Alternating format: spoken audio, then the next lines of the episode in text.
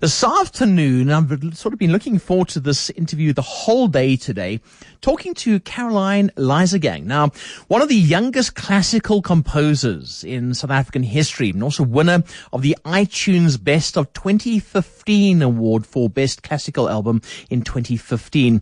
Caroline has raised the bar on classical composition, not only in her home country, but in the rest of the musical world with her stunning world-class debut release that was was in 2015. I'm not going to try and say it because I think it's Norwegian and I'm just going to mess up the name. Also, her album Simple Circles, that was released in 2016. Caroline, good afternoon. Hi. Welcome to 702. Hi, thank you for having me. Great to have you on. Get you a little bit closer to that sure. microphone over there. There you go. All right, your release of what in 2015? Oomblik? Yeah, Oomblik, that's right. Oh, I got it right. okay, fantastic. Good stuff. All right. Before we get your actual music, Thank you. I want to know about Caroline Leisegang. I want to know more about you and where you started out and just give us all the details. All the details. Um, I oh, I don't think I'm the youngest classical composer anymore. I think I'm getting yeah. quite old now. Um, but I started out quite simply. Um, born and ra- born and raised in Johannesburg. Uh, studied here. Went to Wits for three years and dropped out. Um, studied music. Um, I'm still not entirely sure why, what drove me to drop out, but then I applied to Trinity College of Music in London and it was a bit of a joke uh, at first. and then I got an audition. So I had submitted a portfolio and they accepted me into a postgraduate program for, for two years and I was there for two years. And I think that's where I started composing music. Why, why classical music? Because I'm looking at you and I'm thinking to myself, so many young people want Britney Spears, Beyonce, and the list goes on, but you chose classical if I could be like Britney Spears or Beyonce and write music like that, I definitely would. it probably would be far more lucrative. Um, but I've been a classical musician my entire life. I've played piano since I was six or seven. I started playing cello when I was 14. Um, I did classical music for matric. So I didn't really, I didn't really know anything else. And I really, there's something about purely instrumental music that I'm drawn to and I understand it. Uh, so I can't, I don't know how to write lyrics. you don't know how to write lyrics? I don't know how to write lyrics. Um, I don't know how to write a pop beat. Um, I would be completely in the dark if I was asked to do so. So classical music. Oh, that sounds good though. It really does. I mean, okay, so what are your influences? I'm thinking about Mozart or... Um, Bach or Bach. Yeah. Weirdly enough, is actually uh, I say weirdly enough because I hate Baroque music. Um, it's very it's very busy and very uh, I don't know. I find it very annoying. Um, but Bach cello preludes uh, are a great inspiration for me. Uh, Chopin preludes. Um, then the more contemporary classical composers like Max Richter, uh, Nils Frahm, uh, Nico Muhly, Philip uh, Philip Glass, uh, Olafur Arnalds. Um, who else? God, there's quite a there's quite well, a you've few. named quite a few there, but you really have. Now, hold on. You went overseas to, to, to, to London and you landed up working with somebody. And I was having a look today who was quite instrumental in quite a few movie soundtracks yes, as well. Uh, he was my supervisor, John Ashton Thomas. Um, he he's actually one of the biggest inspirations for me because um, my supervisor before him, she was more, uh, you have very vast aspect or level degrees of contemporary classical music. And I mean, it can fall on either side of the spectrum. So you have the very obscure where it's kind of knocking on a door and calling it music. Then you have the contemporary in the sense that it's new classical, it's more aesthetically pleasing, and it's it's the film music of, of, of the world. Yeah. So it's the film score. And um, my first supervisor, she was on that spectrum of try to be a little bit more weird with your composition and think weirdly. Whereas John Ashton Thomas was, he taught me how to take my environment and turn it into something that I saw every day and how I kind of see the world and I feel the world and I can express myself in a musical in a musical tone. So yeah, he was. He was extremely instrumental. Have you maintained that relationship with him? Because I'm thinking this is a huge career opening for you. Um, no, sadly enough, I haven't actually maintained it. Um, I maintained a bit of a relationship with my head of composition at the at the school. Um, but no, I should I should actually You should try. do that. I You should, should. reach out. When writing music and starting out from such a young age, I mean, you spoke about, I think, piano at six, cello at 14. Is it difficult to write? Do you get inspiration? How does this work?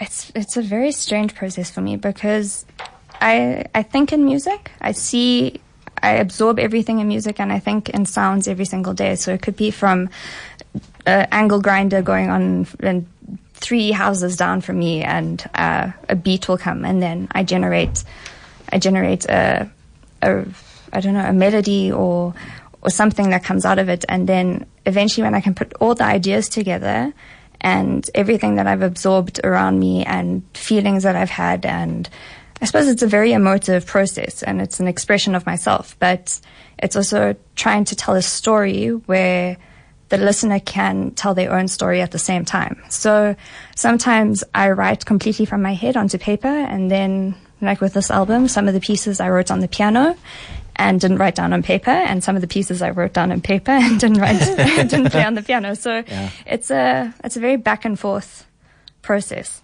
Do you or sometimes lie awake at night and you have a tune in your head, some sort of something in your head, and you think, whoa, hold on a second now. I need to go hum it into my cell phone. I need to go and capture it before it's gone forever. Uh, thankfully, I'm very obsessive, so I I have it on repeat all the time. So I do I do lie awake at night and I have an idea that's going, but uh, sometimes it's it comes and it goes, and if it comes back and I can play it, then it will stick. Yeah. I want to go back to your origins and you spoke about going to Wits University. Mm. Youngsters who are listening to this interview and many, I'm not sure if your parents said the same thing to you, but I want to start music. I want to get into music. And they go, what? No. Oh, no. what did your parents say to you? My parents were the reason why I went to study Oh, music. very nice. It was the, quite the opposite. I was going to, nobody judge me for saying this, but I was going to go to beauty school and then to film school and then to be a, a hairdresser. And my mother said, no, you are applying to WITS. You're going to apply for a BMS and that is what you're going to do. And so I Yeah. did. Okay, we're going to pick up on that in a second. We are speaking to Caroline Leisegang, a musician, composer, classical composer extraordinaire, because I must admit, I'm, I sort of uh, such an admiration of your creativity. And I think many people out there think to themselves as well, maybe I should have gone into that and I've actually done it. And I think that takes courage, doesn't it? either courage or stupidity. I mean, it's not music as a whole as a career is not an easy is not an easy profession. I mean, you have to have drive and you have to have goals in mind and you have to be able to stick by your convictions and what you want to do with it. And in order to make it and actually make a living out of it is extremely difficult. So it takes, yeah, it does take courage, but I also think I'm a little bit stupid sometimes when I try to do something and if it doesn't always work out the way that it did, then I kind of feel a bit deflated by, by the process. But thank you. All right, Caroline, we'll take a break now, then coming back listening to some of your music. The Friday Profile. Right, the Friday profile interview today is talking to Caroline Leisegang, uh, one of the youngest classical composers in South African history and also winner of the iTunes Best of 2015 award for Best Classical Album. Caroline, tell us about that. But the award. Mm, about the album as well. Uh, we have look. Um, that was actually quite a big surprise to get the award. Um, I was extremely honored to to to receive it, especially considering there were some phenomenal albums released that year, including Pretty Yende's debut, um, A Journey. Um, but yeah, I I think it was a, a huge leap for for my career to receive that award. I think it put quite a lot of pressure or set a standard for for what came after that album. Um, So yeah, it, but it was it was it was great. It was a great achievement. I'm very proud of it. All right, then you have Simple Circles. That was released in 2016. That's a bit different, isn't it? It's very different. Um, so the idea of Simple Circles was I wanted to write something. Not that I couldn't. I can't. It's not that I can't play the pieces from Oomblik. It's just that I'm not a a seasoned performer. So I wanted to write an album that was a little bit more toned down, a little bit more simple. That will, it was, so I wrote it in ternary form, which is you have ABA. So you'll have your beginning theme, your middle, and then you go back to the beginning. So each piece has a conclusion. So the idea was that it would be a complete entity in itself, each piece. So, All right, we have some of your music. We've been Okay. trying to download it, and I must, uh, I'm very proud to say we haven't been able up until now to download it because we can't pirate it, which is a good thing, isn't it? That is a good But thing. But let's take a listen.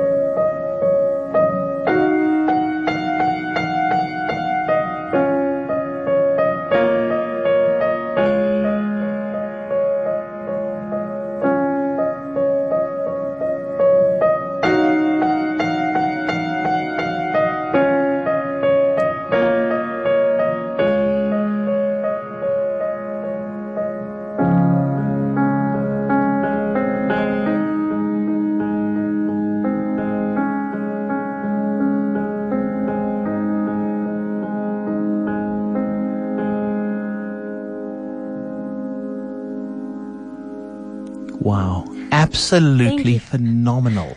Phenomenal. To write that, the inspiration that went into that, that was Prelude 6. yeah. I mean, just describe how you created that.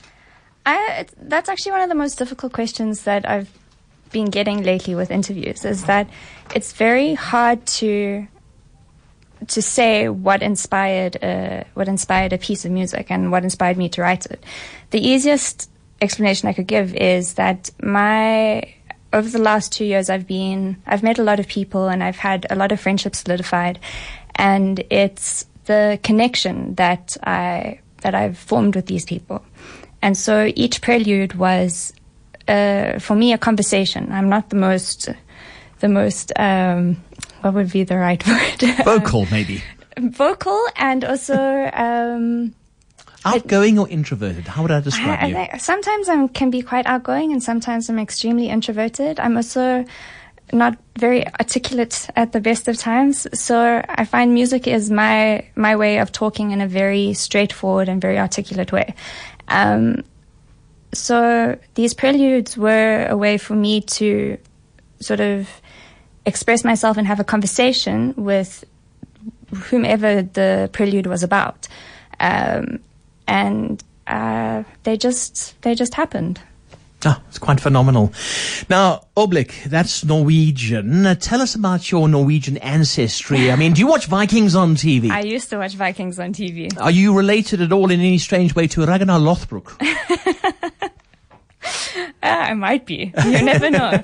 um, uh, the Norwegian ancestry is quite an interesting one. Uh, there was a, a whole sort of clan of Norwegian, more I don't know what you would call them, settlers or Yeah. travelers that moved to South Africa to Natal in the early 1900s, and the Leisegangs were were some of them.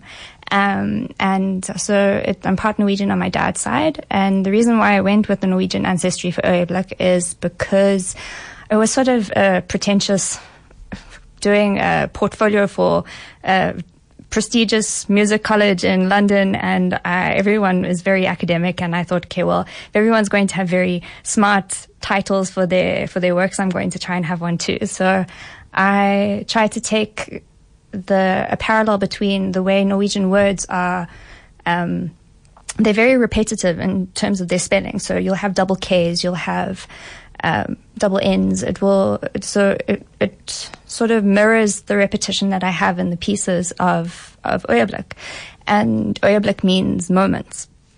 And the premise for that was it was a series of moments, and so that's that's my Norwegian ancestry. Oh, I love it. I, I love it, love it, love it, love it. You've got okay, you got Oomblik. You've also got Simple Circles. What happens next for you? I've just released my new album, my third album, which that prelude was from, uh, called My Body of Preludes. Right. It I released it on the second of August, and I'm about to have my launch concert for it on the 19th of September at my friend's store in Parkhurst called Modernist. Um, it's uh, so that's that's my conversation with people.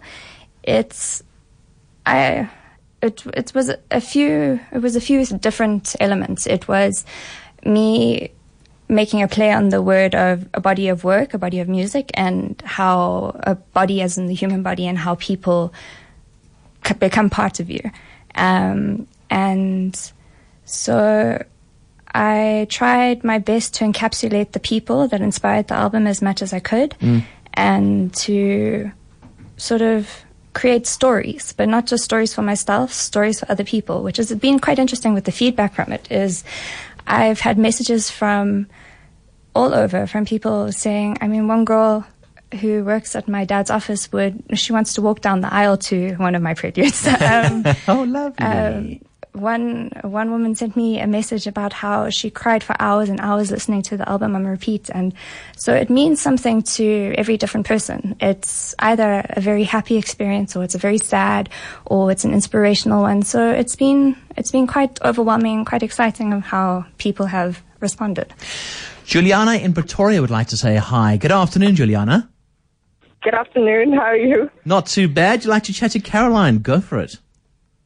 Yeah, I just wanted to say, so um, I'm 16 years old and um, I'm half German and half South African. And I've been playing music ever since. Well, I probably started singing before I could even talk. um, and yeah, so uh, I've been, I'm a self-taught pianist, but I also play electric bass guitar in the orchestra. And I've been composing songs since the age of seven. So I thought like it might be a great opportunity to link up with you because you that sound very inspirational. That would be amazing. So you should fi- find me on social media and and send me a message. Mm, I think it's a fantastic idea. Juliana, what we'll do, I'm going to put you back to our producers and we'll just get your details as well. And if you guys want to make contact, go for it. Because I think, Caroline, there are many people out there like Juliana who actually wants to, you know, it's, it's easy to be at home and to teach yourself and to sing in the shower and sing while you're doing the dishes and on it goes and on it goes. And then to compose your own music. But people lack that courage to do what you've done. But see, that that's exactly my my thing is that if anything, I wanted to be a I, I, don't want to be the youngest classical composer. I'm not actually the youngest classical composer, as you as you just heard. Yes. Um, but at the moment, I'm the youngest recording classical composer that is releasing music in South Africa, and I want to sort of set a platform where others can see that you can do it, and if you put your mind to it and you actually stick with your convictions and you are brave enough. I mean, I, I still look at my, music. that was the first time I listened to one of my preludes in, since I recorded it. So it's, you never think that the art you make is as good as, as good as you want it to be. So it's always a terrifying process to actually release it. Uh, but if you don't do it, you, you, you just won't ever get anywhere. So you have to try find the courage and the, and the drive to, try and do something with it. Otherwise, there's no point in being a composer. If you don't share your music, don't write music. Yeah. But uh, with regards to you, I mean, you spoke about releasing your new work at your friend's music store. What about a concert venue? What about going bigger and bigger and bigger? Because I see that for you. Um, eventually.